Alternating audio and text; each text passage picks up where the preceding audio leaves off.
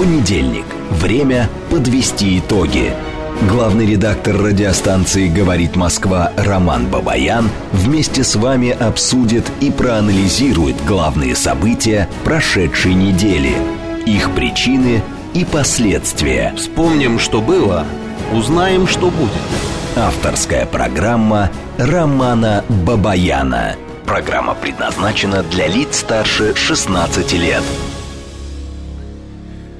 В столице России, Москве, 18 часов 5 минут. Это радио «Говорит Москва». Я Роман Бабаян, главный редактор радиостанции. Добрый вечер всем. А, ну что, друзья, давайте сразу. Телефон нашего прямого эфира 8495-7373-94 и 8. Телефон для ваших смс-ок плюс 7 925 4 восьмерки 94 и 8. Работает наш телеграм-канал, говорит МСК Бот. Подписывайтесь на наш телеграм-канал. Здесь же сейчас а, началась трансляция нашей программы. Она началась еще и на нашей странице ВКонтакте, и пока еще на Ютубе она тоже началась. И сейчас Евгений Варкунов, звукорежиссер, доложит нам с вами, сколько человек уже подключилось к нашей трансляции на Ютубе. Ваш 260. Выход. Нет, мне не нравится это. 260? Может быть, 1260? Может быть, 2600? Так, друзья, давайте э, исправляем ситуацию. Да, 260 как-то маловато, хотя минута прошла, ну, тоже ничего, да.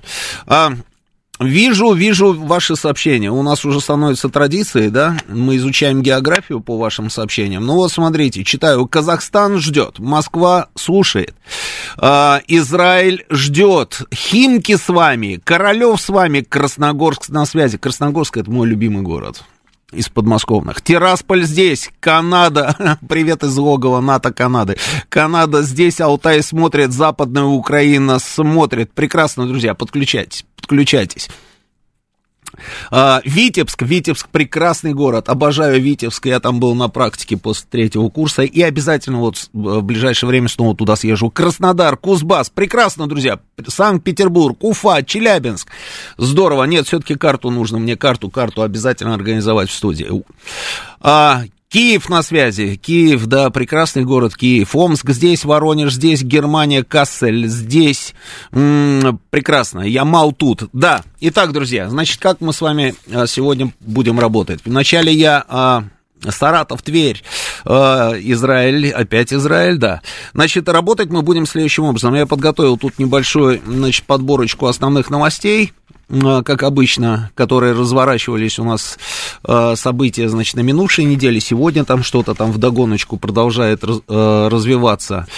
А потом мы с вами на некоторых из них остановимся подробнее, обменяемся мнениями, поспорим, поругаемся, может быть, а может быть и нет. Пермь, Сургут, Екатеринбург, Ульяновск, Орел, Пятигорск. Ну, прекрасно, да, прекрасно. Итак, самое заметное событие недели. Конечно, выступление президента на Валдайском форуме. А, согла... Ну, так оно и есть. Так оно и есть. Я, я а, был там, сидел в зале, 4 часа практически, сидел, слушал президента. А, ощущения такие. Вот, ну вот очень добрый у нас президент, ну, честное слово. То есть я думал, ну и не только я, я там с коллегами разговаривал, общался. Мы думали, что мы услышим что-то такое, э, ну вот, э, да, вот именно так, Евгений. Вы видели, да, этот жест Евгения? Нет, а я видел. Ну вот ровно так, да, вот, ну, там, ух, кулаком по столу, там все. А, или же жесткое что-нибудь должно было прозвучать. Ничего этого не случилось. А, была очень добрая речь. Часть этой речи, значит, она была посвящена констатации того, что происходит в мире, констатации всего, да, вот мне пишут, что я и в кадр даже попал, ну, обалдеть, вот, вот Почему я не знал, а? Я бы записал, потом вырезал бы себе этот кусочек, меня по телеку показали, было круто. Да. А, вначале была констатация. Президент говорил о тех процессах, которые а, разворачиваются в мире, в мире, А потом, собственно, прозвучала там другая часть его речи, где были предложения. И предложения, предложения сводились, знаете, к чему? Предложения сводились к сотрудничеству. Предложения были о предложении. То есть он предлагал сотрудничать, сотрудничать, но с учетом так называемого баланса интересов. Вот словосочетание баланс интересов вот если, знаете, вот обычно, когда президент там обращается к федеральному собранию, там, или же проводит э, пресс-конференцию, есть такие вот умельцы, которые подсчитывают, какие слова он произнес, сколько раз, э, какие выражения там звучали там чаще всего и так далее. Я не, ничего не подсчитывал, а, но это бросалось в глаза. Вот именно словосочетание баланса интересов звучало чаще всего. То есть президент предлагает всем абсолютно, в том числе и так называемому коллективному Западу, договариваться, но с учетом баланса интересов. я все время сидел и пытался понять, а возможно вообще это или нет. Вот, ну я не знаю, может быть я опять, вот знаете, я все время себя успокаиваю тем, что может быть я чего-то не понимаю это ну, такая вот э, терапия, да. А, вот если ты не знаешь, да, ну, мне легче вот сказать, может быть, я чего-то не понимаю. Вот я и повторяю это. Вот, может быть, я чего-то не понимаю, но мне кажется, что договариваться с коллективным Западом сегодня невозможно. Они, они не скрывая, на самом деле, просто давят нас со всех сторон вот что не возьмешь, любое направление, везде, по большому счету, идут боевые действия. Об этом, кстати, э, сказал Кириенко. Он ровно так и сформулировал. Он сказал, что совершенно очевидно, что против России идет война. И то, что мы с вами видим э, в зоне специальной военной операции, это только маленький эпизод. А все остальное это серьезное, большое, широкомасштабное, вот такое вот большое, серьезное, широкомасштабное наступление на нас. То есть против нас идет война. Как мы можем с ними договариваться?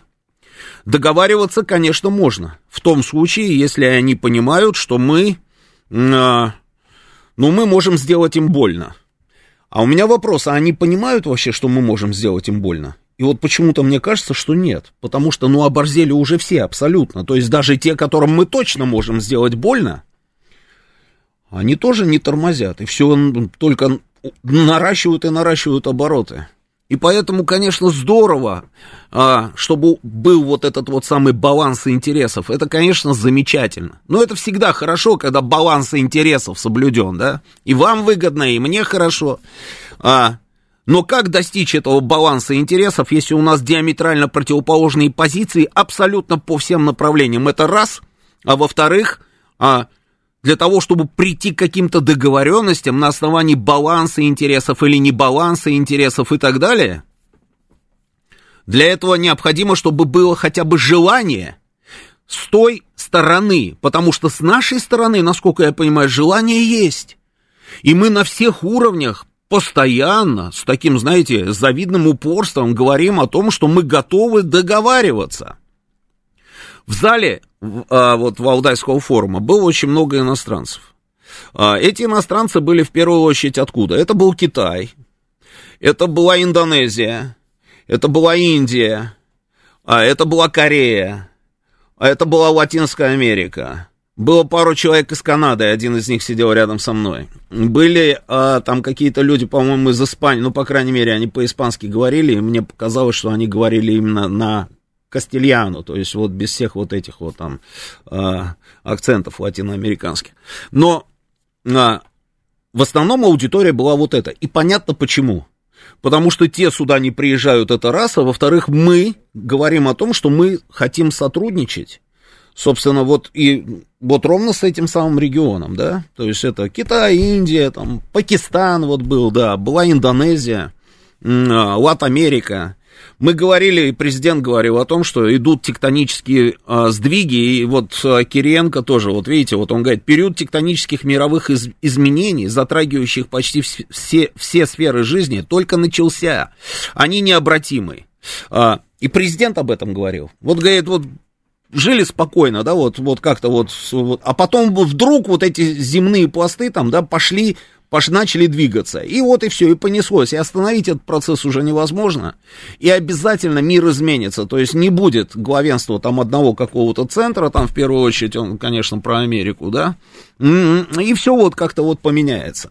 Посыл вот этот он посылал ровно вот в эти самые страны, которые, представители которых сидели в зале. Но параллельно с этим он призывал к сотрудничеству просто тех, кто с нами сейчас откровенно воюет на основе баланса интересов. Я не понимаю, что такое баланс интересов. У нас нет никакого даже гипотетического варианта договориться с ними по поводу того, чтобы наши интересы кто-то из них взял в расчет. Нет, этого ничего нет. Они наоборот говорят о том, что у них стоит одна единственная задача. Задача заключается в том, чтобы мы, мы, или же вообще исчезли, или же стали такими слабыми, слабыми, слабыми, чтобы на нас можно было не обращать внимания. А, я помню обложку одного американского журнала, это 90-е были годы, вот я ее увидел и запомнил, на всю жизнь запомнил. Значит, лежит старый слон, почему я понял, что он старый, он был такой седой, седой большой слон лежит такой. А к нему подходят там какие-то человечки, да, там подписанные разными странами, и бьют его палкой по голове. А слон ничего сделать не может, только ушами хлопает и пыль поднимает. И вот этот слон, это были мы. Вот в этом варианте мы, конечно, им, как говорится, самое оно. И они сегодня говорят, что вот они закусились, это же очевидно, да, то есть они закусились, и причем так, конкретно закусились. Они не готовы с нами разговаривать вообще ни о чем. А президент вспомнил, как мы в декабре пытались договориться, и нас просто послали в известном направлении. Но, типа, все равно, мне кажется, говорит он, что всегда есть варианты, поэтому давайте будем разговаривать. Ну, вот как-то вот так, вот это вот основная история. Он в очередной раз говорит, там совсем чуть-чуть он говорил про Украину, в очередной раз напомнил, значит, что происходило, как происходило это освоение там в военном плане украинской территории, про Януковича там в очередной раз вспомнили, про Майдан там и так далее. Это, в общем, про все про это мы вспомнили. И в очередной раз он, собственно, послал вот это вот сообщение аудитории с объяснением, почему мы начали специальную военную операцию. И если бы мы ее не начали, начали бы они, и было бы все значительно а, хуже, чем сейчас. Аудитория воспринимала, ну вот я вот сужу по а, соседям, которые справа там сидели, спереди, сзади там и так далее, воспринимали это на ура аудитория воспринимала на ура. Но в кулуарах, например, там представитель Канады, да, а, выступил, вот он одним, одним из, один, один из последних, он говорил, а, и а, все сошлись во мнении, он тоже жаловался, что вряд ли ему удастся, собственно, донести вот ту информацию, которую он получил до широкой аудитории в Канаде, потому что у него нет никаких, собственно, шансов. Перекроют просто информационные потоки. Хотя, хотя, Тут случилось невероятное, вот только вот этот канадец, собственно, об этом сказал. Случилось невероятное, и я тут в новостях увидел заявление министра иностранных дел, по-моему, Канады, которое заявило о том, что необходимо обязательно поддерживать, а, развивать сотрудничество с Россией и с Китаем. Почему? Потому что, сказала она, что, э, если мы этого не будем делать, то ни к чему хорошему это не приведет, и так далее, и так далее. То есть, видите, как тоже интересно. Но, тем не менее, в общем, вот такая вот история. Вот это вот был Валдайский, Валдайский форум. А, Алтай с нами, Алтай с нами, Сургут с нами, м-м, Германия с нами, Иркутск с нами, Ой, много, много налетело тут, да. Дагомыс, Сочи прекрасно опять с нами, Ташкент с нами, там и так далее. А, вот только закончился Валдайский форум, и мы с вами увидели что? Мы увидели, прям выходные такие, да, вот случились выходные, а, и мы с вами увидели иллюстрацию того, как, в принципе, они готовы с нами идти на договоренности с учетом баланса интересов. Атака на корабли Черноморского флота. Полетели, полетели беспи- беспилотники. Значит, 16 дронов, да, там, по-моему, участвовало, да. Какие-то подводные беспилотники. Наши корабли все там это дело отразили. При этом потери есть, там незначительные, да, какое-то повреждение получил один из наших военных кораблей. Но неважно. Значит, Били, били, пошла в начале информация, что били из Очакова, где находится штаб там ВСУ, а, именно в этом штабе, значит, координировали эту атаку дронов, а, и что участвовали в этом, на секундочку, одни из тех ребят, с которыми мы, в принципе, готовы договариваться на основе баланса интересов, и это военные Британии, которые сидят в Очакове, как у себя дома. А, и беспилотники там мы какие-то подняли, и оказалось, что это, естественно, какие-то там западные эти все беспилотники. А, били э, там и по Севастополю, да, они и еще, и еще куда-то. Ну, в общем, одним словом, вот они пытались продемонстрировать, а, как с их точки зрения может выглядеть этот самый баланс интересов. Отбить мы эту атаку отбили. Но у меня вопрос – а, а, еще информация по поводу того, что в нейтральных водах, в районе там, собственно, Крыма, да, наблюдая, наблюдал за Крымом, за Крымом, летал американский этот разведывательный беспилотник, да, и именно он, видимо, передавал, собственно, информацию, где там находятся наши корабли, там, куда нужно направить вот эти вот беспилотники, которые должны были нанести удар. В общем, вот такой вот баланс интересов. А, пошла информация, что не дали, как вчера, опять вылетел этот разведывательный беспилотник, откуда он с Сицилии, по-моему, поднимается в воздух, да, и летает там в районе Крыма. И многие эксперты тут же заявили о том, что, скорее всего, вот эти вот британские специалисты, которые находятся в Очакове, наверное, готовят еще очередную атаку по нашим военным кораблям. А, отразим ее? Не знаю. Все зависит от нескольких факторов. Сейчас было 16 беспилотников. 16. А что будет, если их будет, допустим, 60? 60 беспилотников. А если их будет 160 беспилотников? Ну, мало ли, как они видят этот баланс интересов, да, как они себе его представляют. Может быть, вот они посчитают, допустим, эти британцы, что нужно запустить 60. А, и вот таким вот образом, собственно, пошлют нам сигнал, как выглядит баланс интересов, собственно, с их стороны, да. А, а если 160? Я думаю, что тогда потери будут неизбежны, потому что если вот эта вот туча беспилотников летит, иди попробуй их сбей. Задача практически невыполнимая. Была реакция с нашей стороны. Была реакция с нашей стороны, о чем вот сейчас очень подробно, собственно, вы говорили в эфире с Юрием Буткиным, да. Россия приняла решение о приостановке, внимание, приостановке своего участия в зерновой сделке. А, вот голосование, которое у нас шло сейчас, значит, в телеграм-канале «Говорит Москва». А, как вы считаете, спрашивали мы у вас, правильным ли было это решение? 69% сказали «да».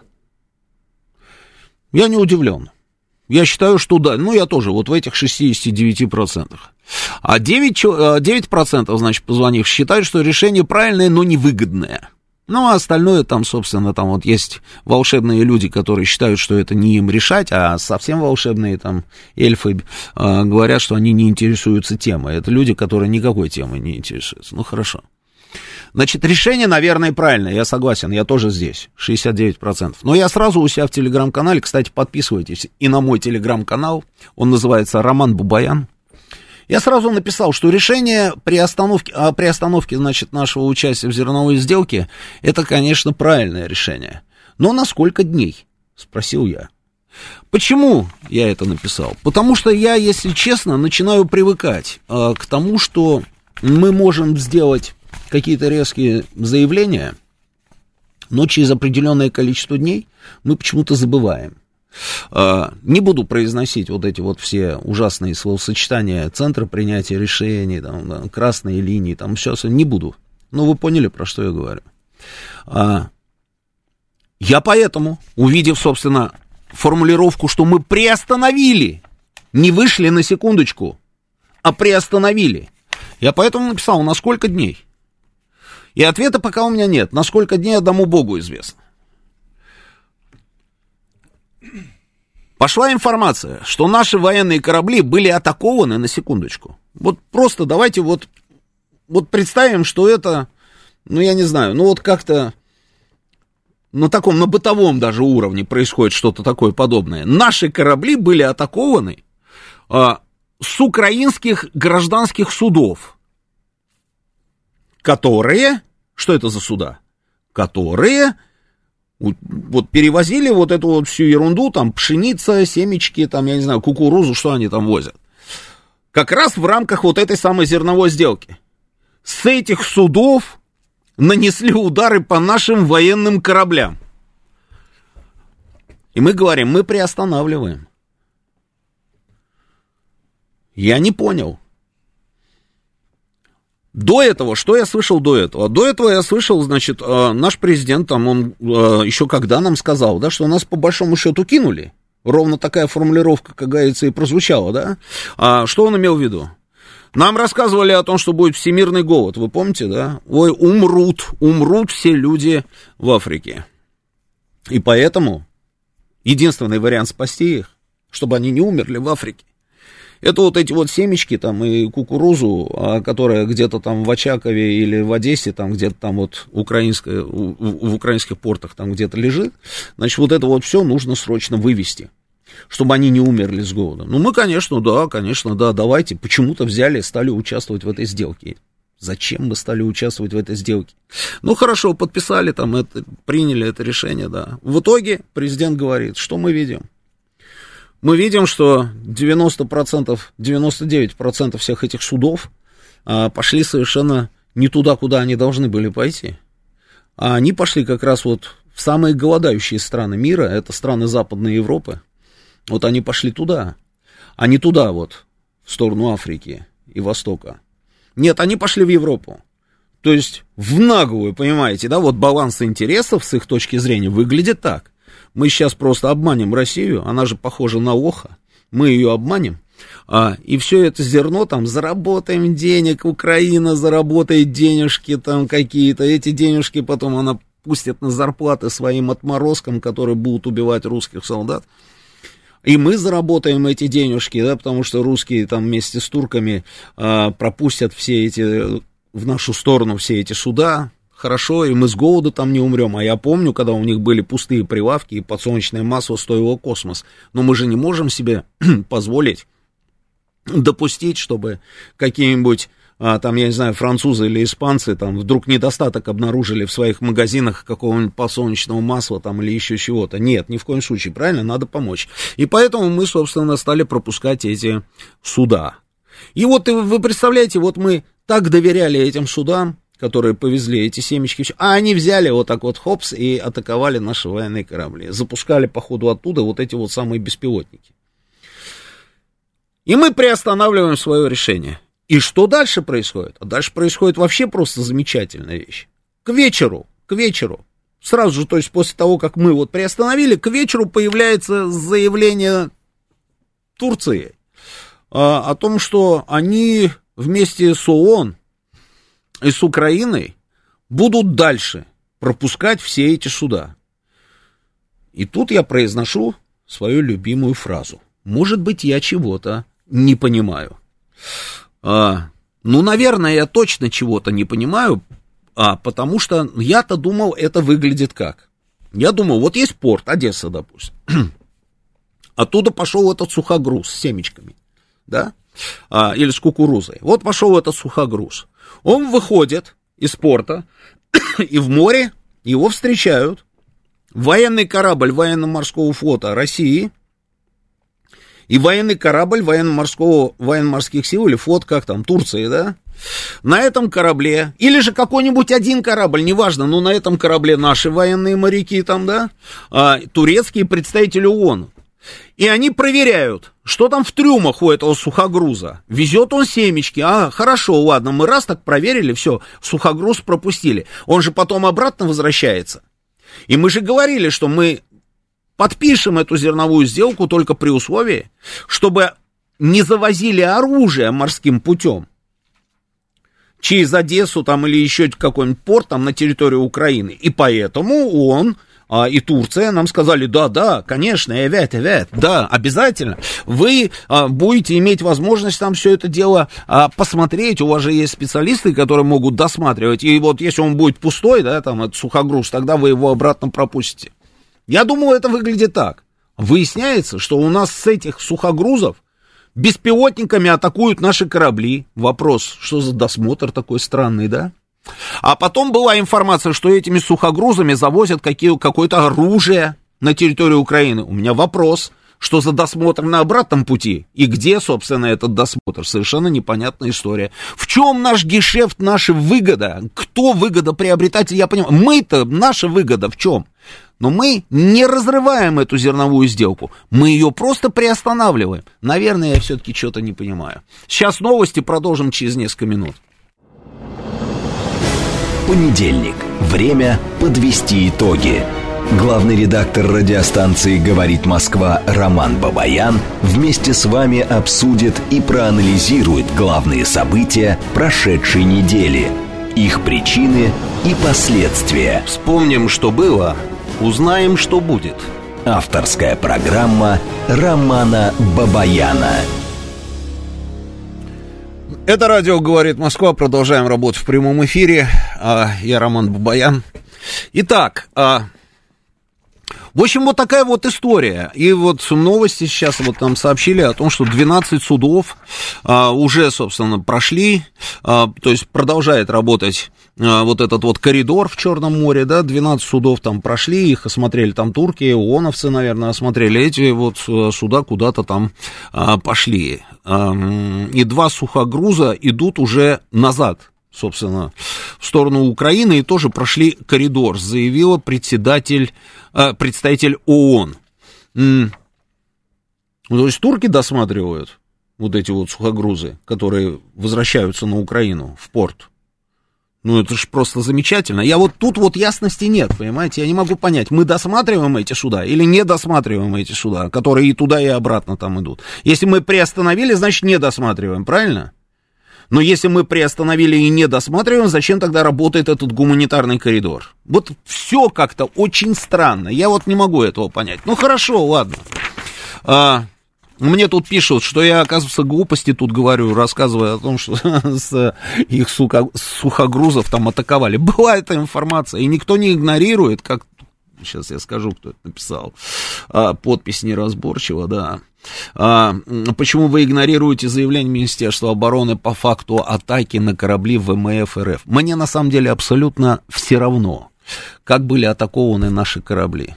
Абсолютно все равно. С их сухогрузов, не с их сухогрузов, с базы в Очаково, не с базы в Очаково, да. А, даже если и Очаково. Почему нет удара по Очаково?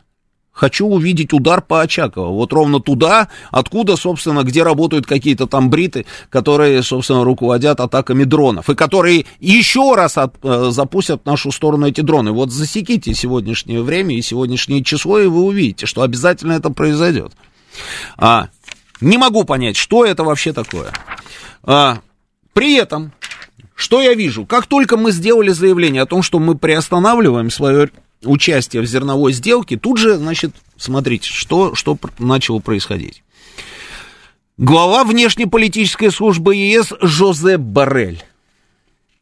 Решение России приостановить участие в Черноморской сделке создает риски для основного экспортного маршрута зерна и удобрений, которые так востребованы для того, чтобы справиться с мировым продовольственным кризисом.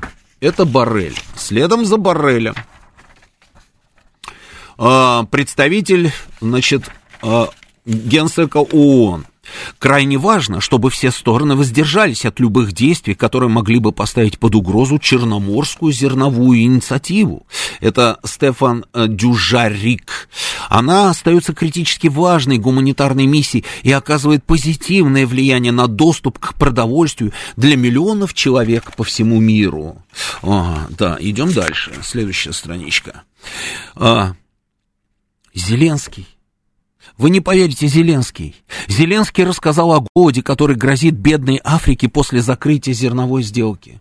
А, наверное, значит, э, ну, я не знаю, наверное, какие-то э, где-то там э, в Британии, во Франции, в Германии, там, да, в Нидерландах нач, начнется мировой голод, да. Это Зеленский. Дальше, дальше. А, Кулеба, Россия, значит, э, приняла решение выйти из зерновой сделки по надуманным предлогам, заявил министр иностранных дел э, Украины. Надуманный предлог. То есть атака на Севастополе на наши суда – это надуманный предлог. Ну хорошо. Москва под надуманным предлогом блокирует зерновой коридор, написал он в своем твиттере. А, представитель Украины в ООН, господин Никифоров, ну, русский парень Сергей Никифоров, вот он вон теперь Украину представляет. Он говорит, Киев ждет реакции ООН и Турции, поскольку именно они подписывали соглашение по вывозу зерна. Дальше. НАТО! Не поверите, НАТО, это вишенка просто, десерт, тирамису. НАТО, казалось бы, где НАТО и где зерновая сделка? Где голодающие по Волжье, ой, не по Волжье, Африки и НАТО? Вот НАТО. НАТО призывает Россию пересмотреть свое решение о приостановке участия в зерновой сделке, сообщает Reuters. НАТО. И э, Соединенные Штаты. Госсекретарь Антони Блинкен. Вашингтон сожалеет о решении Москвы и э, обвинил Москву в использовании продовольствия в качестве оружия. По его мнению, прекращение сделки может э, обострить ситуацию с ценами на еду и голодом в мире.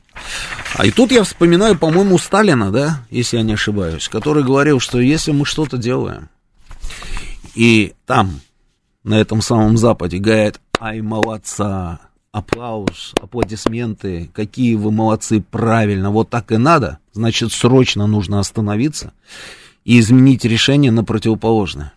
А если они говорят, что ай-яй-яй-яй, вот как вот эти вот все товарищи, да, ой-ой-ой, неправильно, это вот все не так, это нужно пересмотреть, значит, мы правильной дорогой идем.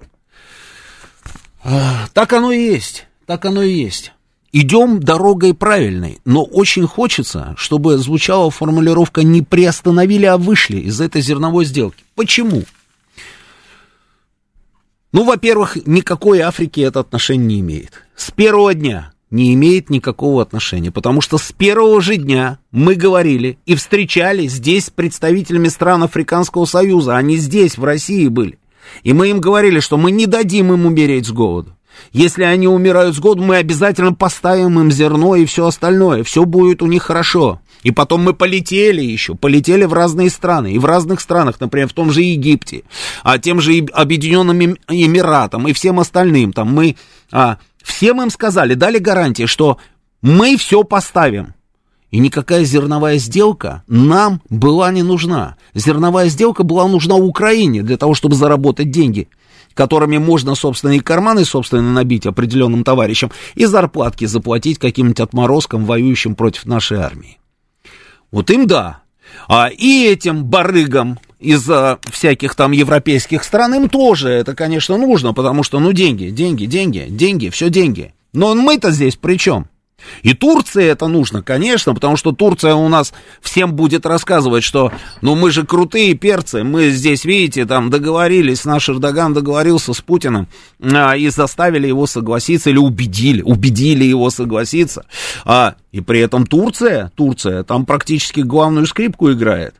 Она пропускает эти корабли, она их досматривает сюда, она их досматривает, хочет так досмотр, будет досматривать, хочет по-другому будет досматривать там и так далее. Мы хотели, чтобы с нашего зерна сняли санкции и, и судобрени. И вроде бы там что-то как-то вот они мнутся, я так и не понял, они сняли эти санкции или не сняли. Потому что сегодня таки сняли, а завтра не сняли. А, и так далее. Вот и получается, с первого дня она была нам не нужна. Так сегодня она нам не нужна вообще. От слова просто вот совсем она нам не нужна, это самая зерновая сделка. Идем дальше, с другой стороны, давайте посмотрим на эту зерновую сделку. А где у нас все это происходит, вся эта нестабильность, там атаки дронов там и всего остального, беспилотники какие-то подводные, надводные, фиг знает какие уже беспилотники там, собственно, атакуют наш Черноморский флот. В Черном море, правильно? В Черном море. А, а мы с Турцией тут о чем договорились совсем недавно? Что мы из Турции хотим сделать газовый хаб. То есть мы еще и газ туда должны протащить, да, дополнительно как-то, правильно, да? То есть вот это вот все, вот это все.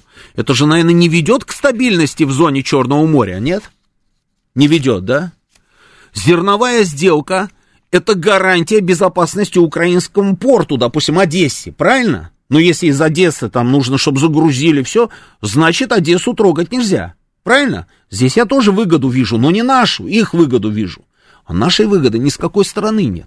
Одессу трогать нельзя, Очаков трогать нельзя, это нельзя. Они фурами вывозили оттуда все это, там а, зерно, какое у них было. Фурами вывозили бесконечно, никто им не мешал. И ни, про какой голод никто не говорил. Какая разница, ты фурами вывозишь или не фурами? Какая разница? Ты все, все, все равно вывозишь, имеешь возможность вывозить. Но нет, вот приспичило именно вот так. А это значит, что по Одессе никто не будет бить. Вы помните, удар один раз был по Одесскому порту, да? И какой вой подняли вот эти вот товарищи, с которыми мы готовы на основе баланса интересов договариваться. Помним? Помним. Мы даже им объясняли, что мы ударили вот сюда, вот в этот вот, вот эту часть вот этого вот терминала.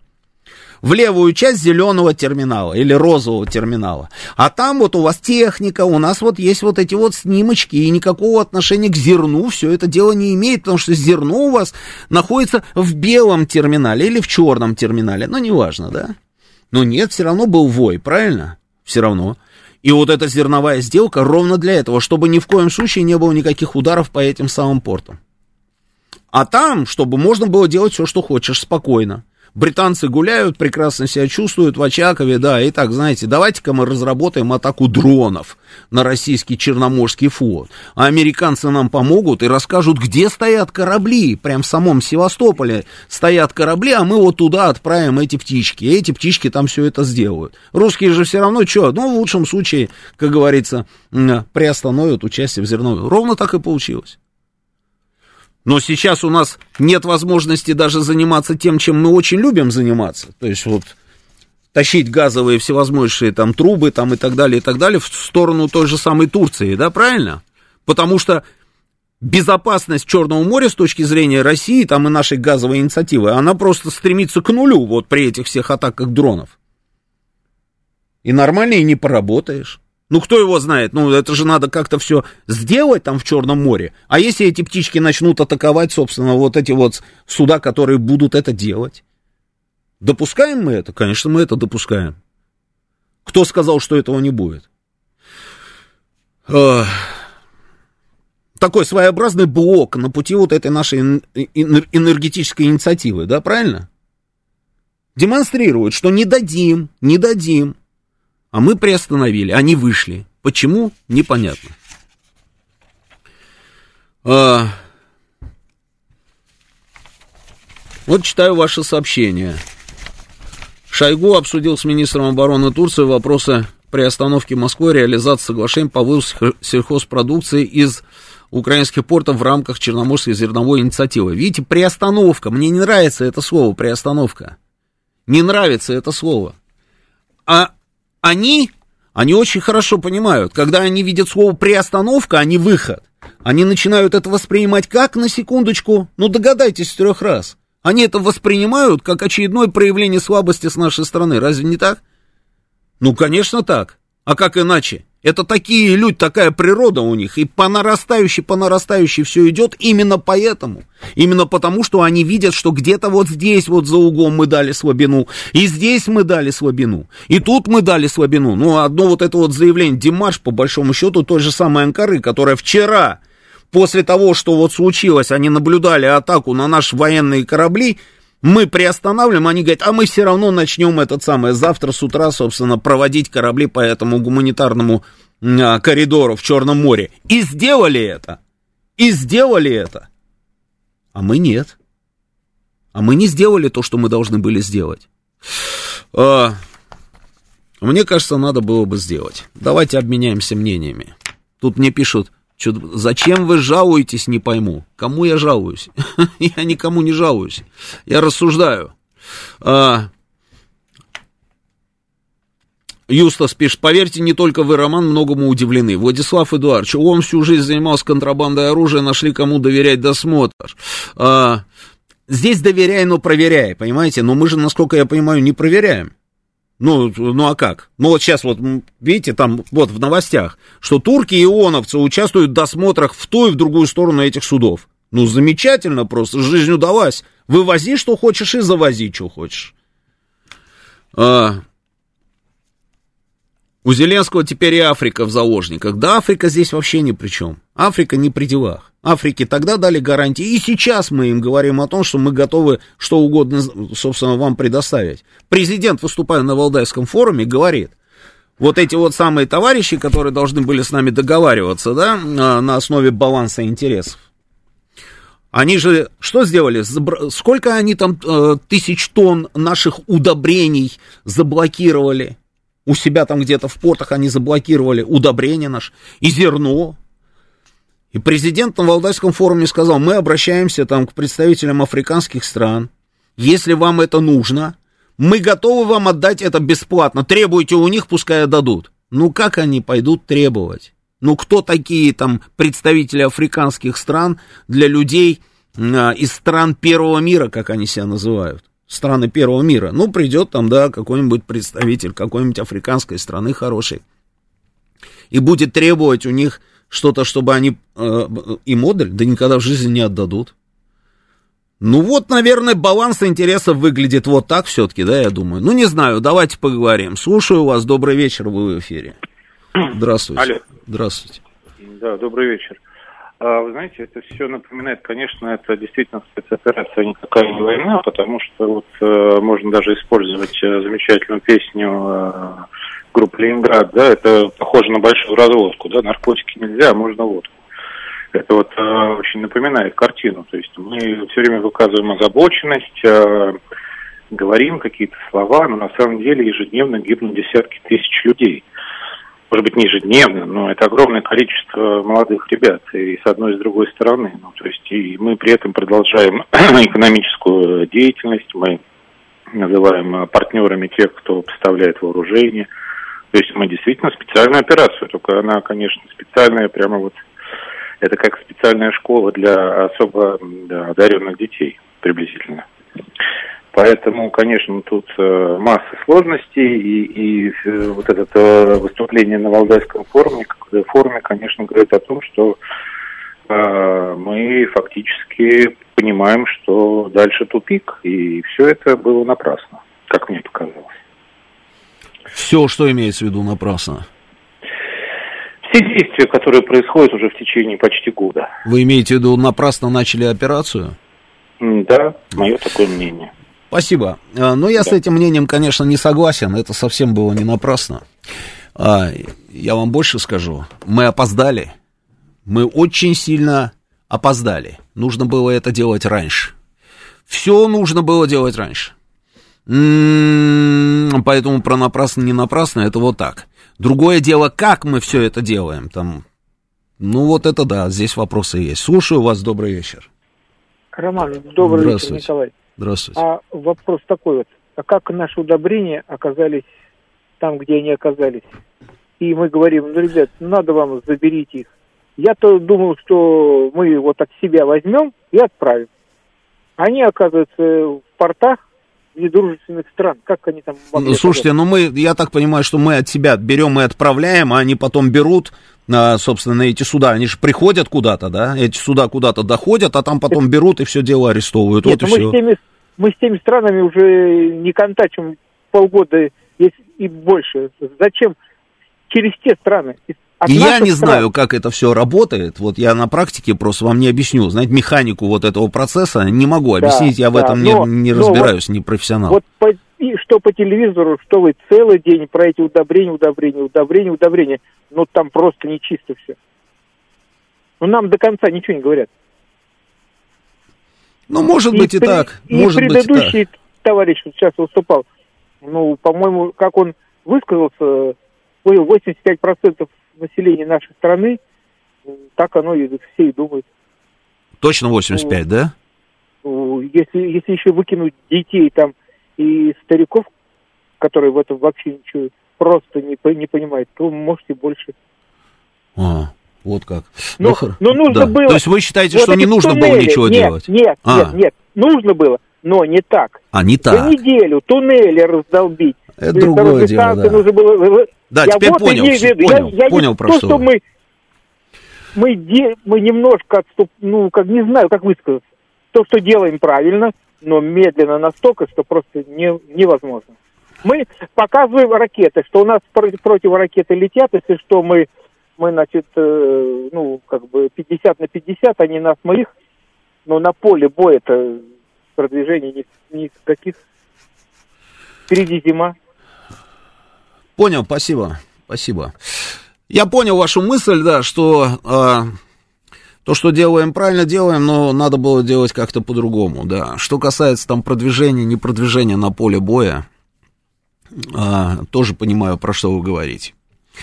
М-м- вот по поводу ракет, которые полетели. Вы знаете, здесь очень многие эксперты, очень многие эксперты, наблюдая за м- теми проблемами, которые у нас выявились неожиданно во время специальной военной операции. Этих проблем много, да? Проблем много. Там дефицит беспилотников, э, амуниция, нехватка личного состава в сухопутных войсках, и, ну и так далее, да, мы все это знаем. Очень многие, знаете, о чем говорили эксперты? Они говорят, слушайте, а говорят, мы уже начинаем опасаться, что если вдруг в случае, ну, как говорится, уже в самом-самом, как говорится, при самом-самом плохом сценарии, если вдруг нас заставят а, нажать на кнопку, да, а полетит у нас там что-то или не полетит. И я разговаривал с этими людьми, и тут, и тут раз, значит, и президент участвует вот в этих учебных пусках, да, и ракеты полетели, и все хорошо, да, и они говорят, ну, прям как гора с, плеч, гора с плеч, ну, вы только вдумайтесь, на самом деле, а, до чего мы уже, как говорится, а, дошли, что мы уже вот, вот, вот обо, обо всем об этом на полном серьезе и как гора с плеч. Да, слушаю вас, добрый вечер. Добрый вечер, Роман Николай. Да. Город Москва. Вот я не пойму одного. Вот мы сейчас разрешили возить им зерно. А я вот не, бизнес, не бизнесмен нисколько. Ну, конвой от нас, конвой от них. Конвой от нас, конвой от них. Хлеб мы, мы тоже должны продавать. Почему такого нет? Почему только с Украины везут, а с России нет? Еще один э, к вам вопрос. А почему, когда мы разрешали торговать зерном Украине, никто не спросил, что хотите, верните наши деньги арестованные там. Там же миллиарды. Да, почему? да. Я вам больше скажу, есть еще вопрос. А почему никто, собственно, когда они э, блокировали, или же когда они, как это, как, как это у них называлось, национализировали, конфисковывали, да, ну неважно, да, а, наши активы, Наши активы везде, абсолютно, все, что можно было украсть, они украли. Ну, называем вещи своими именами.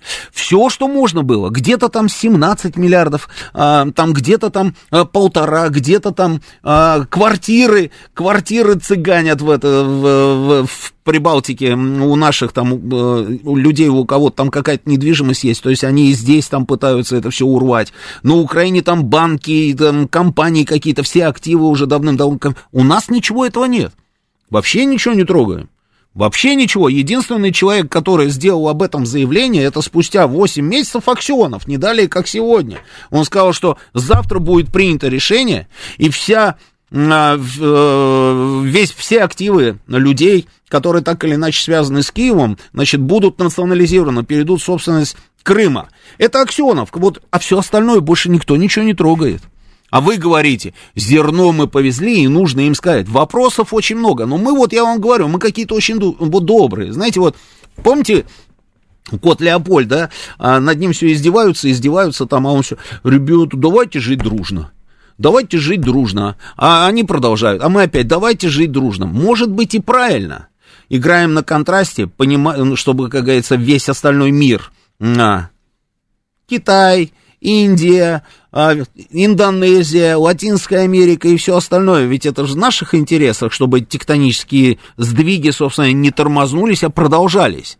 Ну, вот Варкунов опять вот с, с чувства противоречия просто, да, все, опять со мной пытается спорить. Может быть, мы демонстрируем, что если мир изменится, если тектонические вот эти сдвиги приведут к тому, что мир поменяется и он будет многополярным, то будет порядок и не будет этого беспредела. Может быть, вот такой вот месседж мы просто посылаем сигнал, чтобы все видели, и поэтому играем на контрасте. Они видят, и президент об этом говорил, они же все видят и задумались, на самом деле, над тем, что происходит, и, может быть, имеет смысл как-то уйти там от долларовых запасов, еще что-то, и очень многие страны принимают эти решения. Может быть, в этом стратегическая задумка. Сейчас новости продолжим через несколько минут. Понедельник. Время подвести итоги. Главный редактор радиостанции «Говорит Москва» Роман Бабаян вместе с вами обсудит и проанализирует главные события прошедшей недели, их причины и последствия. Вспомним, что было, узнаем, что будет. Авторская программа Романа Бабаяна. Программа предназначена для лиц старше 16 лет. 19 часов 7 минут в Москве. Это радио «Говорит Москва». Я Роман Бабаян. Продолжаем работать в прямом эфире. Телефон нашего прямого эфира 8 495 7373 94 и 8. Телефон для ваших смс-ок. Я их вижу. Плюс семь девятьсот двадцать пять четыре восьмерки девяносто четыре и восемь. Работает наш телеграм-канал «Говорит МСК Бот». Здесь же продолжается трансляция нашей, нашей с вами программы. Она же идет еще и на нашей странице ВКонтакте. И на Ютубе она тоже пока еще идет. Евгений, ваш выход. Сколько людей у нас там сейчас? Не подготовились, Евгений. 3800. А, 3800. Хорошо, да.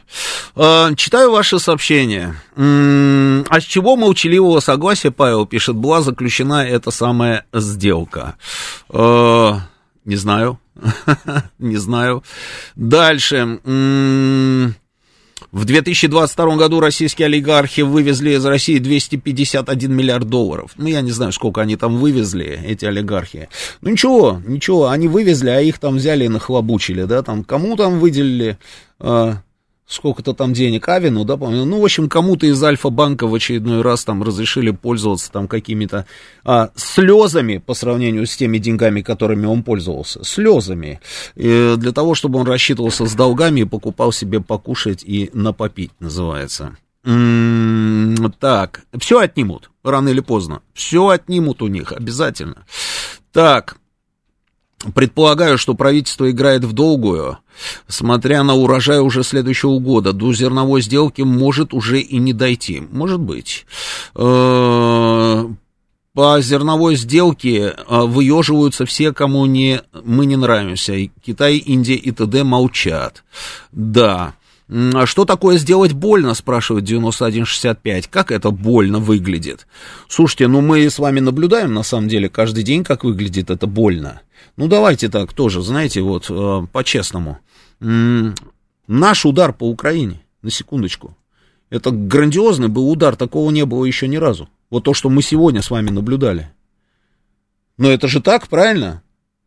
Горит все, что можно гореть, воздушная тревога абсолютно в каждом городе и так далее. Это же тоже, это же тоже факт, и его, собственно, нельзя игнорировать, этот факт. Не, можно, конечно, поверить, например, там, украинской статистике. Это замечательная математика. Замечательная или занимательная, не знаю, как хотите, так называть. ВСУ официально заявила об уничтожении 44 из 50 запущенных по Украине ракет. Внимание! 44 уничтожили, а из 50 осталось 6, правильно? 6, запомнили. Премьер-министр Украины сообщил о поражении в 18 объектах в 10 регионах. 18 объектов, 6 ракет. Значит, каждая ракета три объекта уничтожила. Ну, крутые у нас ракеты тогда, правильно? То есть, это получается как? Ну, он, подожди, вот ты смеешься, Евгений. Этот человек работает министром обороны. Вот он кому это лепит? По-другому и не скажешь. 6 ракет, 18 объектов. Как это выглядит? То есть она летела, хлобысь, бубух, один объект, потом раз взлетела, полетела дальше, бубух второй объект, и потом точно так же третий, и там уже, уже решил остаться. Они да? расстраиваются, они летит раз, одна ракета, потом сразу А, или три. так, или так. Ну тогда, тогда а, было не 50 ракет, а 150, правильно? Но этот же дебилизм, он же транслирует, понимаешь? И, наверное же, в это же кто-то верит. Ну, в общем, было больно. Это вот так и выглядит, это самое больно. А еще хотелось бы, конечно, увидеть, допустим, вот эти вот 50 ракет, выпущенных по Очаково. Ну, как вариант. Или же по местам скопления собственной группировки, там, я не знаю, на Херсонском направлении. Ну, хотелось бы увидеть. Да, Сергей Алексеевич, я прав или нет? Здравия желаю. Вы правы, здравия желаю. Роман, вот очень хочется в итоге быть уверенным, что героизм и стойкость, потери наших войск на фронтах специальной военной операции не напрасны. Но как бы в итоге какая-то вот, возможно, хитрая и спланированная выгода от исполнения нами уже продолжающейся долго роли терпилы не оказалась напрасной. Вот выдержка и терпение, которое проявляет военно-политическое руководство страны в отношении вот этих продолжающихся террористических актов нападений, провокаций против России, на мой взгляд, уже превысили все разумные и понимаемые пределы. Складывается впечатление, что вот никакие красные линии мы проводить-то не можем. И те вот силы на Западе, для которых в свое время президент э, сказал слова, что мы будем сами проводить эти красные линии, они на это не обращают внимания, им на все это наплевать. А поэтому режим Зеленского вместе со своими вот этими хозяевами продолжает настойчиво проверять границы терпения российского государства. И они, как показывают вот их преступные действия, остаются как быть уверенными, что Москва и продолжит смиренно переносить все новые вот эти провокации, нападения и убийства гражданского населения. Кстати, вот на сегодняшний день-то одна из главных задач специальной военной операции по защите гражданского населения России, она что, решена что ли? Да не решена и близко. Как ударяли по гражданским объектам, так и продолжают. Ну, теряют там ракеты сбиваемые, но угроза там тем же э, этим объектам э, критическим, она остается. Каховская ГЭС продолжает оставаться под угрозой. Удары по критической инфраструктуре Украины, они осуществляются, а они носят упреждающий характер. Вот вы говорите, 73-й центр, а мы что, о нем не знали, что ли? Мы все знали, знали, что там англичане пасутся, им там нравится, даже знаем, сколько там человек. Чего не бьем-то? А что ударили только 27 октября по этому в городе Павлоград, в, не, в Днепропетровской области, там оборонное предприятие, где производили твердое топливо ракетное и взрывчатые вещества и пороха для ВСУ. Кстати, этот самый точка У, которые э, украинские ракеты, они заправляются твердым топливом. Что ударили только 27-го? А раньше мы что, не знали, что там есть оборонное предприятие? Вот эти террористические акты, это вот провокации, атаки на объекты России, включая мирные вот эти объекты, они же будут продолжены. Эти атаки и провокации будут еще изощренные, хитрее. Да, Сергей Алексеевич, но, см- да, но смотрите, какая история. А, я сегодня читаю украинские телеграм-каналы. Ну, там 350 тысяч квартир, там без света, это все ладно, это бог с ним, там Киев и все остальное, там блогеры.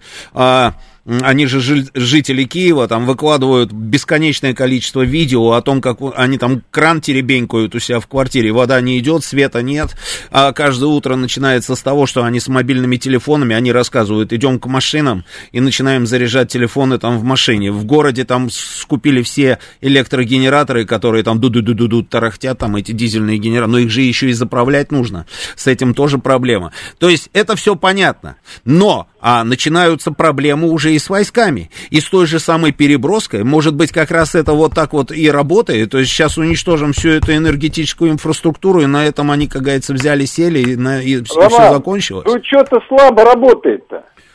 Ну, слабо работает. Ну, испытывают они трудности, и пусть испытывают, и что дальше? Мы что, бьем по гражданскому населению? Не бьем. Мы бьем по той инфраструктуре, которая работает на войну. Если мы дальше будем продолжать вот смотреть на всю эту публику, слушайте, мы устали подбивать их технику. Вы понимаете? Устали войска стоять, они все время бьют, они несут потери, а войска все прибывают, прибывают, они несут потери. А мы-то свои потери тоже должны считать. Мы же теряем людей. Войска-то тоже теряют наши. Мы теряем средства, теряем войска, жизни солдат теряем, а жалеем население. У них там свет погас. Ну и ради бога и погас, пусть терпит. Пусть сносят свою власть, пусть бегут от этой власти. Ну что-то радикальное-то надо делать. Сколько выступать в роли терпила-то? Да, Сергей Алексеевич, спасибо. Спасибо, спасибо. Анна, добрый вечер, слушаю вас. Как ваши дела? Добрый вечер. Здрасте. Роман Георгиевич, вот я не помню, сколько мне было лет, когда я узнала, что на белом свете существует черный континент Африка. Угу. Но вот с тех пор я точно знаю, что Африка голодает. Африка всегда голодала. Была колониальная система, голодала. Освободились от колонизаторов, опять голодают. И все голодают, голодают и голодают. Роман Георгиевич, вот он, вспомните 90-е годы, может кто-то не помнит, вы точно помните. Ирак, нефть в обмен на продовольствие. Программа ООНовская, да. Да. Вы помните, как сносились тогда чиновники из ООН? Насколько они разбогатели? Да, то это же правда. Самое, это правда. То же самое будет здесь. Вот то же самое. Европа, да. Организация Объединенных Наций, да. А Африка так и будет голодать.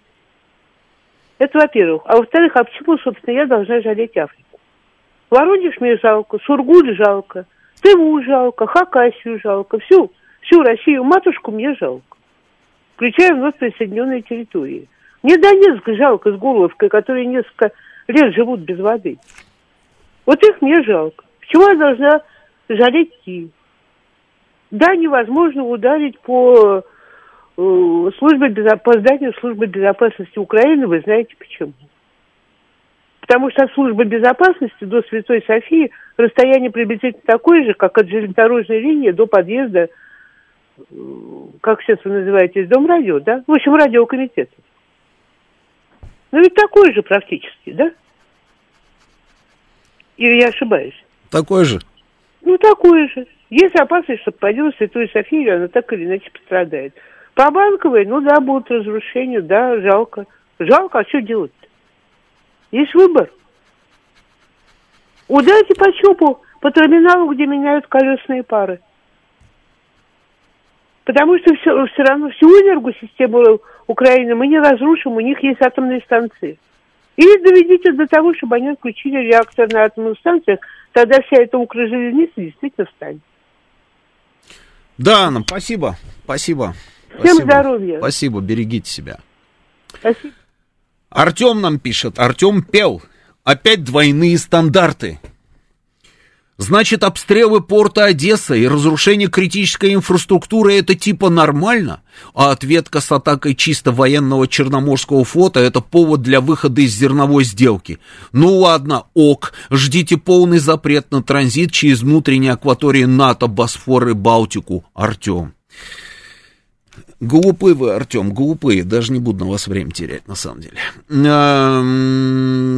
Мастер пишет, Роман, ну сколько раз нас будут э, надурить на международных соглашениях? Нашему Министерству иностранных дел э, ложать не надоело? Так, так, так, так, я тоже согласен, так, я тоже согласен, что зря мы начали СВО, пишет Виталий. Нет. А я считаю, что как раз не зря нам нужно активизироваться. Что касается энергетических объектов, тут тоже есть интересная история у нас. Все с той же Запорожской атомной электростанции. А, вы знаете, я тут с удивлением узнал, что, оказывается, у нас идет переговорный процесс а, с МАГАТЭ на тему зоны безопасности. Идет процесс, и об этом говорит нам Рафаэль Гросси. Он говорит, э, значит, смотрите, сделал заявление. Значит, частые перебои с внешним электроснабжением а, станции и обстрелах на объекта, говорит он. Все это может нарушить процесс охлаждения, увеличивая вероятность расплавления активной зоны реактора. А, он также рассказал, о переговорах по созданию зоны безопасности вокруг АЭС. По его словам, удалось добиться прогресса, хотя переговорный процесс еще продолжается и окончательное решение не принято. То есть в очередной раз пытаются нас обмануть, что ли? Зона безопасности а, на, на, вокруг Запорожской атомной станции означает только одно. Это значит, что мы должны вывести. Они же об этом говорили нам с первого дня, как только он приехал из Киева тогда. Помните, да? Гросси вместе вот это вот первый визит Магадешников. Он тогда нам заявил, что нужно вывести во все во... всех военных с территории Запорожской станции, а там Росгвардия, которая просто охраняет этот атомный объект. Нужно вывести. На... И вот тогда будет зона безопасности. То есть хотят нас опять обмануть. То есть, чтобы мы вывели, и чтобы они быстренько, украинцы, туда вошли, да? Оказывается, идет переговорный процесс, я был не в курсе. Ну, в общем, вот так вот. Вот с такими людьми мы, собственно, и имеем дело. Ну, давайте еще, значит, несколько звонков и поменяем тему. Поговорим по поводу того, что происходит в зоне Азербайджана, а, Армении и Нагорного Карабаха. Да, сегодня у нас есть информация. Видите, приехал и Пашинян, и Алиев там, и все разговаривают с Путиным. Давайте об этом тоже поговорим. Слушаю вас, добрый вечер. Ой, не усп... Добрый вечер, слушаю вас. Алло, алло. Алло, добрый вечер. Здравствуйте. Роман Георгиевич, я я не думала, что прямая связь будет. Я думала, что я буду с оператором говорить. Мне нужно с кем-нибудь связаться с вашими э, корреспондентами. Можно ну, оставить ну, мой телефон? Евгений Варкунов сейчас запишет номер телефона. Евгений, да, запишите номер телефона. Хорошо. Спасибо. Пожалуйста. Благодарю вас. Записал? Алло. Да, все понятно, спасибо. Пожалуйста, пусть мне позвонят. Очень важно. Хорошо. Хорошо. Благодарю. После передачи. Хорошо. Угу. Слушаю вас. Добрый вечер. Добрый вечер. Здравствуйте. Роман, Владимир, город Москва. Да, Владимир. Мне почему-то кажется, что а, мы живем уже, наверное, в стеклянном мире. Стеклянном. Прятят, так. Стеклянном, да. А. Нас пытаются прятать информацию, но, к сожалению, это не получается. Вот что касается, например, зерновой сделки, да. А, как нам было сказано, нам, потребителям информации внутри страны, что Россия идет навстречу, ля-ля, ну, там, гуманитарней и, и что-нибудь еще, ну, там, не знаю, красивые слова были сказаны, вы слышали. Но потом оказывается, что что зерно, которое собирались и вывозили с Украины, это, собственно, не украинское зерно. Это зерно а, тех людей, которые правдами и неправдами после гражданина Порошенко стал собственниками или бенефициарами, или владельцами э, земли, на которых, это, собственно говоря, зерно выращивалось. Поэтому это зерно было, как говорят в фильме, не мое, даже не твое, это их зерно. Это уже его зуб, да, я понял. Да, угу. поэтому мы не могли не пойти навстречу ребятам, э, так сказать, с большими кошельками и запретить вывоз зерна. Ну, это вот выяснилось недавно. Ну, окей, хорошо, живем дальше. Мы простые люди, не военные ни разу некоторые, некоторые военные несколько раз. Мы задаемся вопросом, ну а почему, собственно, за 8 месяцев, из этих 8 месяцев 7 месяцев нам врали, 5 месяцев не договаривали, а последние там несколько недель опять молчат. А почему мы не, не, не предпринимаем серьезные меры для прекращения завоза вооружений, техники, личного состава? Никто нам что-то не говорит. Что сделали с техникой, не понял, еще раз. Что... что мы не препятствуем завозу техники э, для ВСУ, не препятствуем. Вы мы, знаете, мы, мы же вот у меня, простые люди. Да, вот, смотрите, здесь тоже, знаете, нужно быть осторожным. У меня нет а, видеокадров, я не видел этой картинки, чтобы этими а, судами завозили технику. Не видел. А, нет, я, а, не про, есть, я не про суда. Есть вроде я бы как информация, которую нам дают, что это может быть. Жизни, это вот поставка вооружения и техники, поставка на Украину. Мне тоже кажется, что если мы можем это сделать, а мы можем это сделать, да, не один раз мы в этом убеждались, но mm-hmm. не делаем, значит, есть какая-то в этом выгода. Значит, на этот наш стеклянный мир через какое-то время покажет нам, а почему, собственно говоря, это было выгодно некоторым людям, которые сидят за штурвалом принятия решений. Как я их условно говорю, башня за и башня против.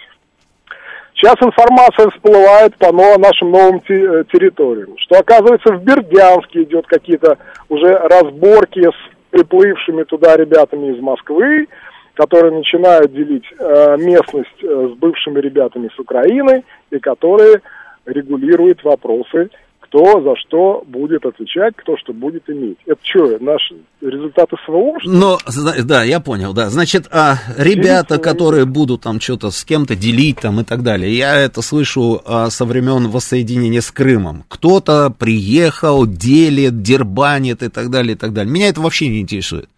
Вот вообще не интересует, какие ребята, что там кто дербанит. А, меня интересует совершенно другое. У российского государства есть интересы, этот интерес нужно отстаивать. У нас есть резервы, ресурсы и средства, силы для того, чтобы отстаивать эти интересы? Конечно, есть. Есть они. И очень даже неплохие. И мы должны это сделать. Если мы этого не делаем на полную катушку, а, наверное, на данный момент у нас, видимо, не все готово, я так понимаю. Именно поэтому и мобилизация, я так думаю, проведена. Я думаю, что это наверное, не последняя мобилизация. Хотя, хотя говорят, что вроде бы как ее больше не будет. Посмотрим. Дай, дай бог, чтобы так и было. А, коррективы вносятся по ходу? Вносятся коррективы. Нам заявили о том, что больше не будет всей этой проблемы с экипировкой и со всеми остальными делами. Нам заявили о том, что не будет никакого дефицита с техникой, э, с под, э, подвозом там, и со всеми этими делами. Заявили. Создали специальный координационный совет, в который вошли там представители правительства. Да. Предприятия собираются переориентировать. Да. То есть нельзя сказать, что мы с вами просто ноем и топчемся на одном месте. Это тоже не так. Это тоже не так. Другое дело, что, конечно, нам всем хочется, вот прошло уже столько времени с 24 февраля, и нам бы уже хотелось, на самом деле, гулять по Крещатику. Вот что хочется очень многим. Это да. Почему это не произошло, мы ответы эти знаем. А не нравится нам наша мягкотелость, не нравится, но при этом я говорю, может быть, мы как-то вот все-таки по-хитрому идем. Ну, не знаю, ну, наверное, вот не все так просто и линейно. Вот нам Хопа! Например, мне там хочешь раз, раз, раз, и Евгению Варкуну очень хочется шашкой помахать. Но может быть и хорошо, что не мы с тобой принимаем эти решения, Евгений. В мире все значительно сложнее, не все так просто.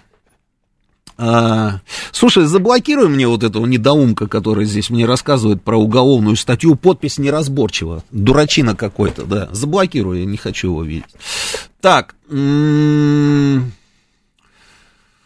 а, Юстас пишет, «А, все эти непонятки в СВО могут, могут быть объяснены только одним. У Путина припасен какой-то очень сильный Джокер, и президент еще удивит весь мир, иначе уже начи, начинаешь просто терять веру. Но много раз, на самом деле, с вами а, убеждались в том, что а, вначале ты не понимаешь, почему принималось то или иное решение, а потом, когда происходит что-то такое интересное, да, ты начинаешь понимать, почему это было так, а, собственно, и сделано.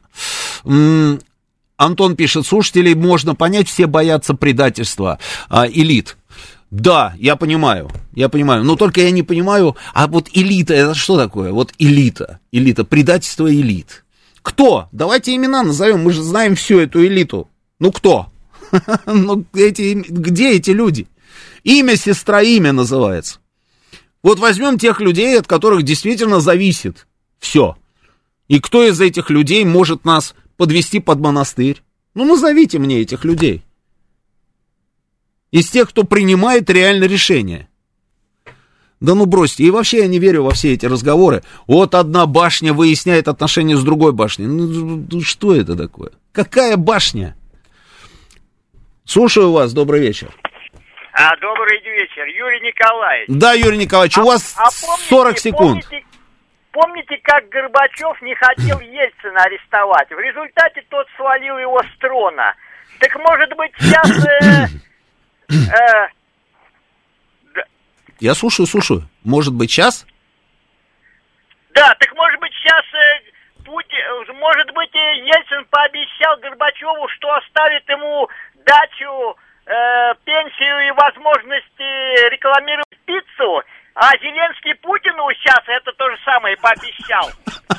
Спасибо, Юрий, спасибо. Ну вот, прервемся на новости. Понедельник. Время подвести итоги. Главный редактор радиостанции «Говорит Москва» Роман Бабаян вместе с вами обсудит и проанализирует главные события прошедшей недели, их причины и последствия. Вспомним, что было – Узнаем, что будет. Авторская программа Романа Бабаяна. 19.36 в Москве, это радио «Говорит Москва». А, Продолжаем работу в прямом эфире. Телефон прямого эфира 8495-7373-94-8. Телефон для ваших смс-ок плюс 7 925 4 восьмерки 90 4.8. Работает наш телеграм-канал «Говорит МСК Бот». Продолжается здесь же трансляция нашей программы. Она идет еще и на нашей странице ВКонтакте, и на Ютьюбе тоже. И сколько у нас человек сейчас смотрит? 4 тысячи. 4 тысячи человек на Ютьюбе, отлично. А, читаю ваши сообщения. Пофиг на этот крещатик, мне не хотелось бы там гулять. А, Виталий пишет. Ну, Виталий, аппетит приходит во время еды. Почему так, э, значит, могу объяснить, почему все так долго движется, пишет нам мелкий. Мы захватываем западные образцы оружия и знакомимся с новыми технологиями. Может быть. Э, Строгинский пишет, а может стоит ракеты направить по войскам противника? Такой арт-поддержки явно не хватало в Лимане. А то есть ощущение, что ракет маловато у нас. Знаете, э, я уже устал э, считать заявления украинской стороны о том, что у нас закончились ракеты. Ракет, с ракетами у нас все нормально, не переживайте. А то, что их нужно куда-то там направить, давайте пускай этим занимаются генералы, да. Хотя я понимаю эмоционально, значит, э, собственно, этот самый запрос. Это я об этом тоже уже говорил. М, Так. Так, так, так, так, так. Странный человек Вассерман, а, странный в кавычках, хорошо сказал про Путина, просчитать ходы президента невозможно. Да, так оно и есть. И каждый раз так. Каждый раз так. Вот я говорю, вот очень часто ты не понимаешь, а, почему именно вот так, а потом раз что-то такое происходит, и ты начинаешь понимать, что, оказывается, это была такая многоходовочка, причем очень-очень-очень-очень многоходовочка. А, Ни одна, ни одна башня сказала, не понял я этого. Так, друзья, давайте поменяем тему. Обязательно я хотел об этом поговорить. Значит, а, Нагорно-Карабахская история выходит, насколько я понимаю, на финишную прямую. Пашинян, Алиев, Москва, перего... Сочи, там, ну, неважно, Россия, в общем, переговоры с Путиным. Переговоры с Путиным. Значит, смотрите, главная интрига заключалась в чем? Главная интрига всей этой истории заключалась в следующем, и об этом президент говорил на, Вайда... на Валдайском клубе. Президент что там сказал? Он сказал, что а, мы, имеется в виду Россия, естественно, мы поддержим любое решение, которое примет армянский народ. На секундочку. А, в чем интрига?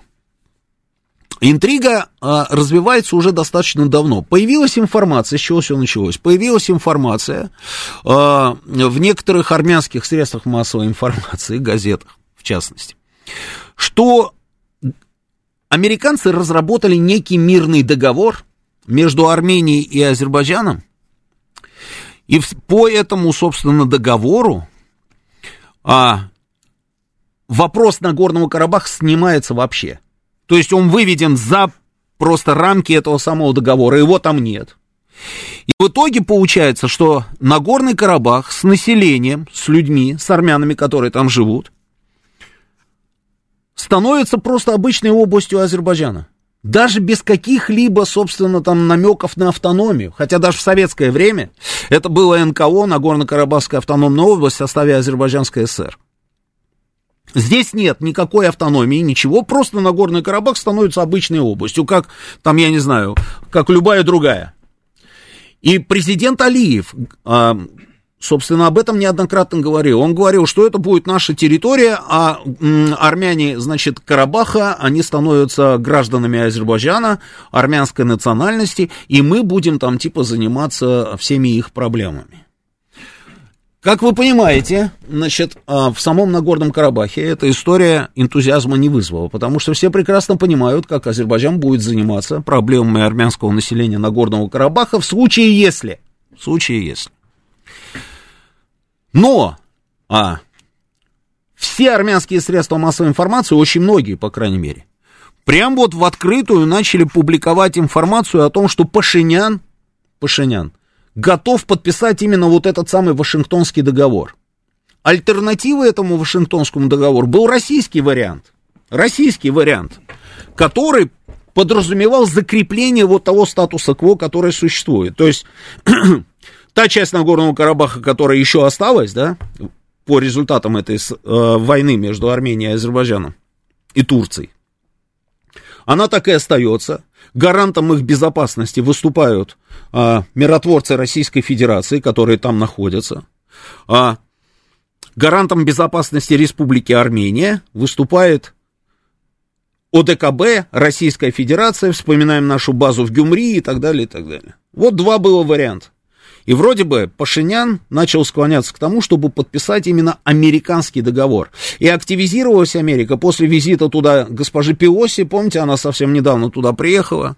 Там прямо огромное количество всевозможных экспертов стали выступать по национальным э, телевизионным каналам и говорить, что единственное э, счастье, которое может, собственно, свалиться на Армению, это вот помощь э, Америки, за граница нам поможет. А потом Макрон ну, устроил встречу Пашиняна, значит, с Эрдоганом и с Алиевым, и вроде бы там тоже, собственно, речь шла вот про нормализацию отношений, на подписание мирного договора, на прокладку коридора, который бы соединил Нахичевань, а, это автономная такая, ну, отдельная область, собственно, Азербайджана, которая не имеет с Азербайджаном границы общей, между Нахичеванью и Азербайджаном материковым, как я его называю, находится как раз территория Армении.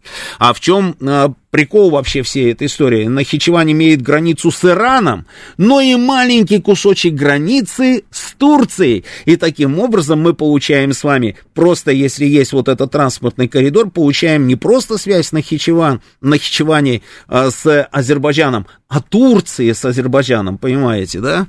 Естественно, Турция а, топит именно за этот самый вариант, за этот коридор там и так далее, и так далее.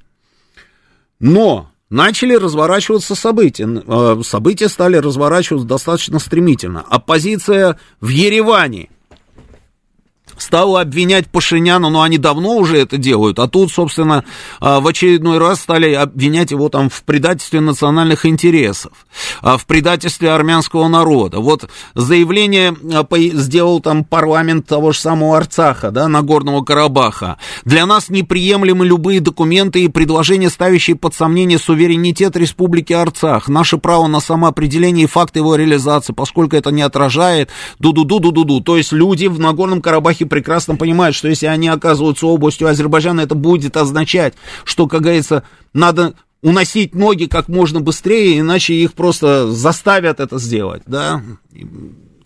А, в Ереване оппозиция, значит, когда он, то есть Никол Пашинян, говорит о том, что вот он там готов там подписать этот Вашингтонский договор, это означает, что он сдает там с, все армянское население там Карабаха просто под ножи и так далее. Вот такие вот заявления, да.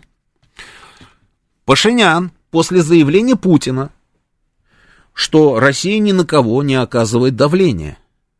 Россия не собирается ни на кого оказывать давление.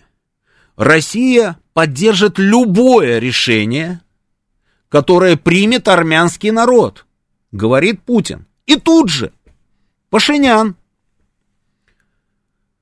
делает заявление, что он готов подписать договор с Азербайджаном по российскому, собственно, варианту, по российскому варианту, что его это все а, вполне устраивает. Он приезжает сюда, он приезжает сюда, встречается с президентом Путиным. А, Путин заявил, что конфликт вокруг Карабаха нужно завершать и выразил надежду на выработку решений, позволяющих двигаться вперед. Пашинян, в чем это надо э, видеть было тоже, как все это происходит, он по бумажке. По бумажке, значит, сидит рядом с президентом нашим и по бумажке читает. Он говорит, что а, по Карабаху для Еревана приемлемы подходы, которые предлагает российский проект установления отношений Армении и Азербайджана. А, он также сказал, что для страны важен вывод азербайджанских войск из зоны ответственности российских миротворцев в Карабахе, что началу работ по делимитации должно предшествовать повышение безопасности на границе, и что коммуникации на территории Армении должны находиться под полным контролем Ереван. Имеется в виду вот этот вот самый коридор между Турцией и Азербайджаном должен находиться под контролем Ереван.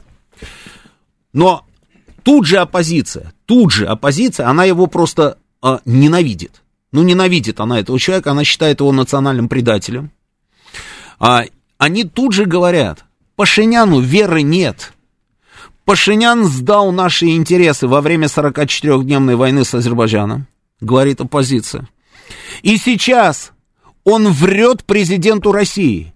Когда он говорит, что для него приемлемы подходы, которые предлагает российский проект, он не, не говорит о том, что для него неприемлем Вашингтонский договор.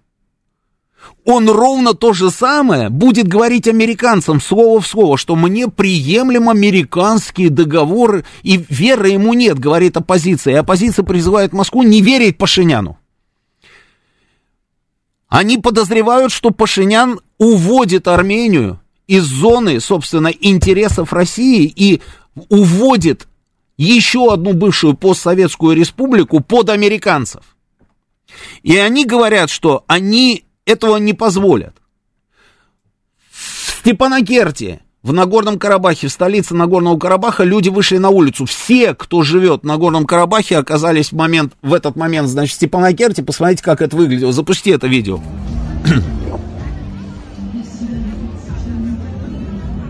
Бесконечное количество людей, там я видел еще фотографии там с высоты птичьего полета, ну просто вот все, наверное, кто еще остался на Горном Карабахе, все на улице и говорят о том, что ни в коем случае власть Еревани не должна принимать решение подписать вот этот вот американский вариант, потому что это будет означать, что мы все пойдем под ножи турецкие, крича, говорили эти люди, собственно, на, на улицах Степанакерта. Эти люди надеются только на Россию, только на Россию. А, вот такая вот, собственно, интрига.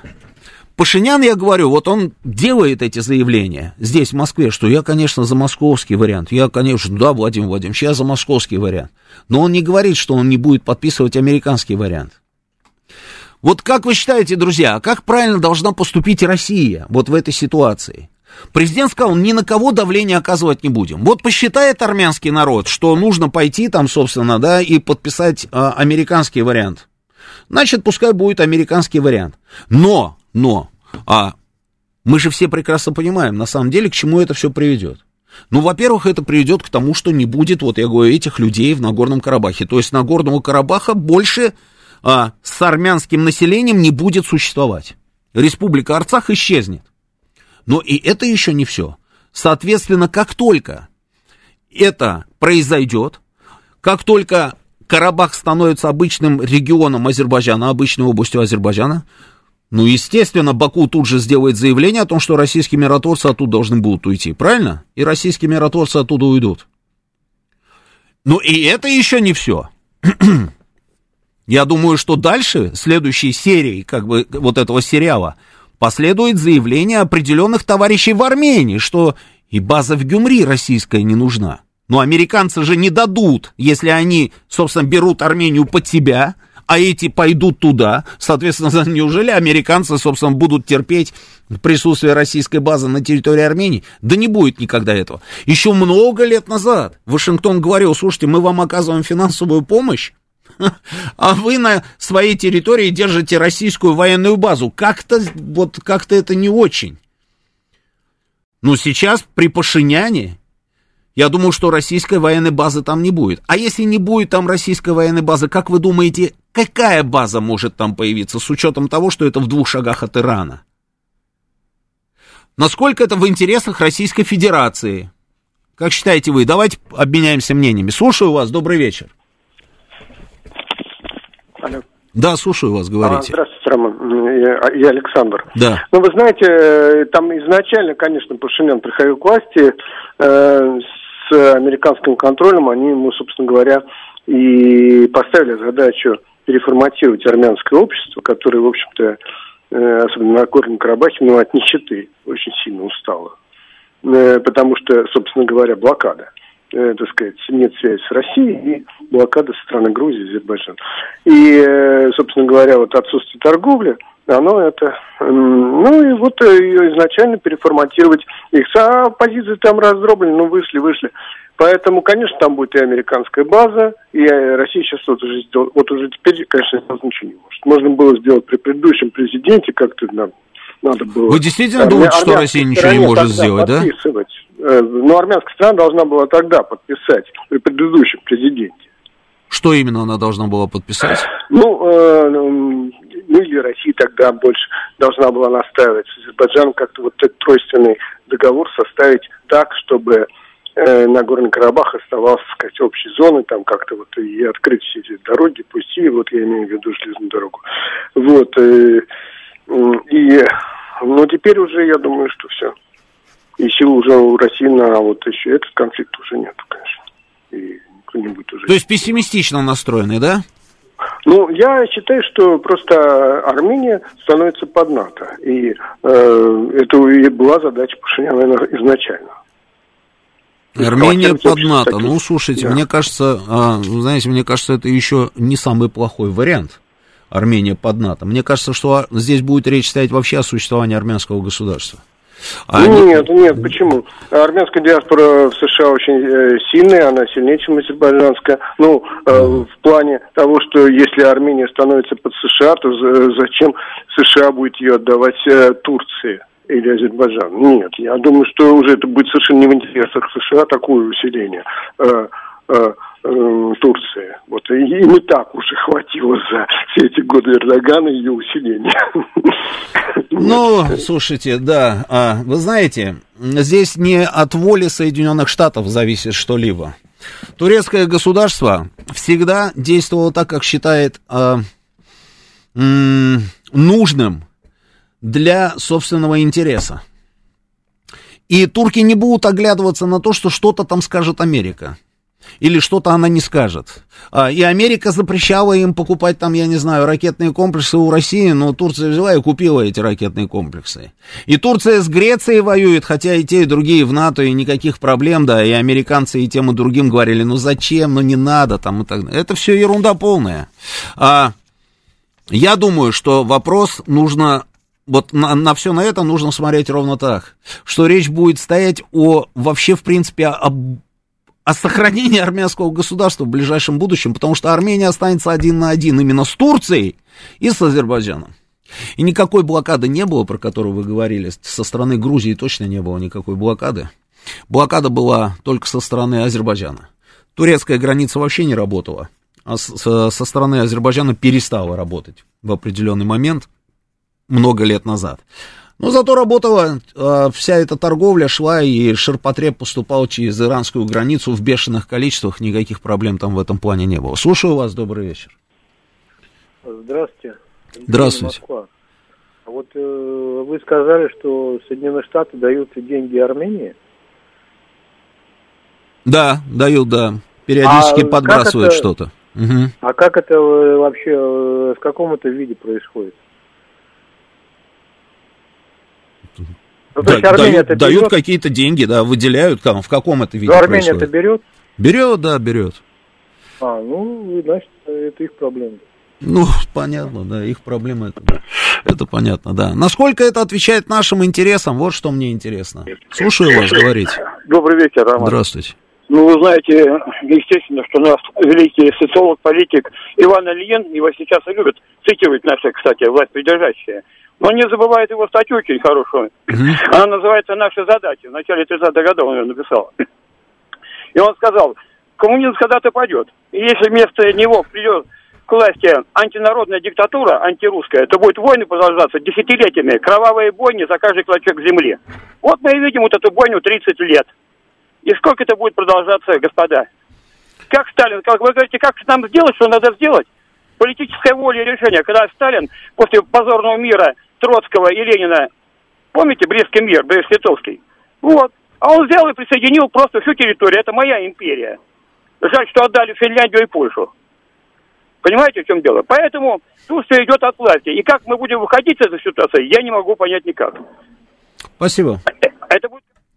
Следующий звонок, слушаю вас. Оп, сорвалось, пардон. Следующий звонок, слушаю вас, вы в эфире говорите. А, еще раз, да, добрый вечер.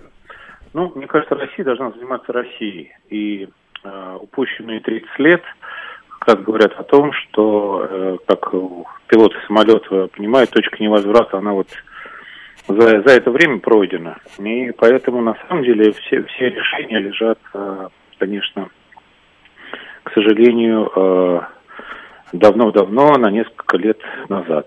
Да.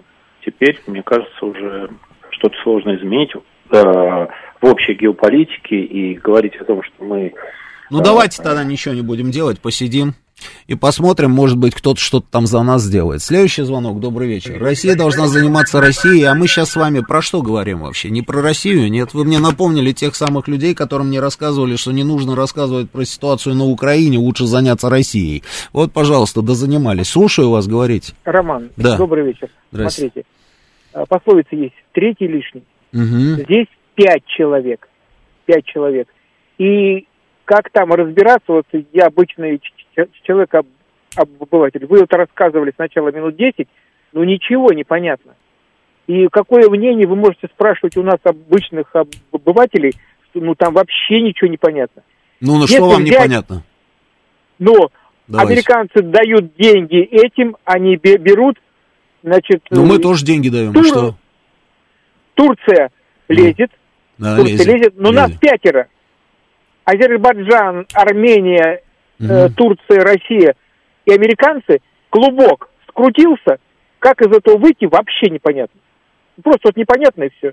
Или ждать какого-то глобального там, ну, когда они пе- перебьют, грубо говоря. Знаете, что меня меня удивляет? друг Я друга. понял, да. Что меня удивляет? Меня удивляет вот этот вот подход. О, и как вот из всего этого выйти, непонятно. Вот здесь нас пятеро. Слушайте, а, очень много, очень часто в этом мире происходит такого, когда не пятеро, а вообще там а, 500, нас здесь 500 человек. И вот как-то нужно, собственно, свой интерес соблюсти.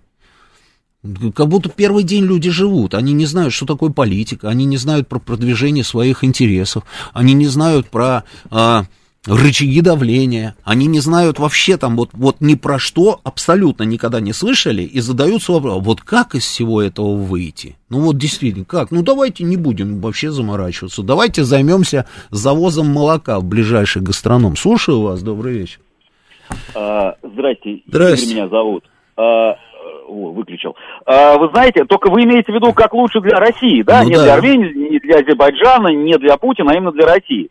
Для России, вот, э, да простят меня обе, стороны, но, конечно же, лучше э, войти участником в эту сделку, которую предлагает Америка, под гарантию э, оста- ну, оставления ро- ро- российской базы, и под гарантию э, ну, отсутствия там э, ну, не, ну, не геноцида, наверное, а притеснения э, тех армян, которые живут э, на территории Карабаха. А эта территория, она отойдет так, как э, хотят, э, ну, собственно говоря, это азербайджанцы хотят, я так понимаю, больше, и Пашинян к этому склоняется. Просто это единственный вариант, при котором э, эта война не начнется там через 10 лет, через 20 и так далее. Можно посмотреть на вот э, э, арабо-израильский конфликт. Израиль отдал территорию Синая, и сколько, 45 лет там нет войны. Э, Хорошо это или плохо, но войны нет. Вот Это как-то так. прекрасно. В Израиле нет войны, да? Э, Это вот мне напомнило... Египтом, я- с Египтом, А, с стоп, Египтом. с Египтом нет А, войны. С. Египтом Ну мирный да. договор, там нормальная граница. Мгм. С Египтом, да, нормальный договор, да. А с Сирией нет, и с Палестиной нет. А с Сирией, Да. извините, так э, Что с Сирией не такое? договорились.